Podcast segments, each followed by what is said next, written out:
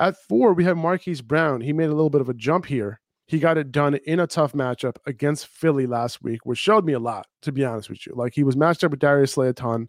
And the fact that he was able to do what he did last week, all right, Marquise Brown, you the man. He's the overall fantasy wide receiver six right now. You got to assume he continues to get it done in, in, what should be a high scoring matchup against Seattle. Yeah, and we, and we talked about you know Marquise Brown kind of being that that guy. Marquise Brown definitely you know a start. I have him probably as a top five too, especially with a bunch of guys out on bye. You know, Amon St. Brown's out on bye, Davante Adams mm-hmm. out on bye. You know, that might be it might seem like he's a little bit high this week, but that's because you know there's a bunch of guys ahead of him that are out. I, I like Marquise Brown against Seattle. We talked about this matchup and how it has a chance to produce a bunch of points on yesterday's episode. Um, this one's pretty easy for me. You know, the target share that he's getting and the production that he's putting up, and like you said, against quality competition and guys like Darius Slay and even James Bradberry a little bit. I think that mm-hmm.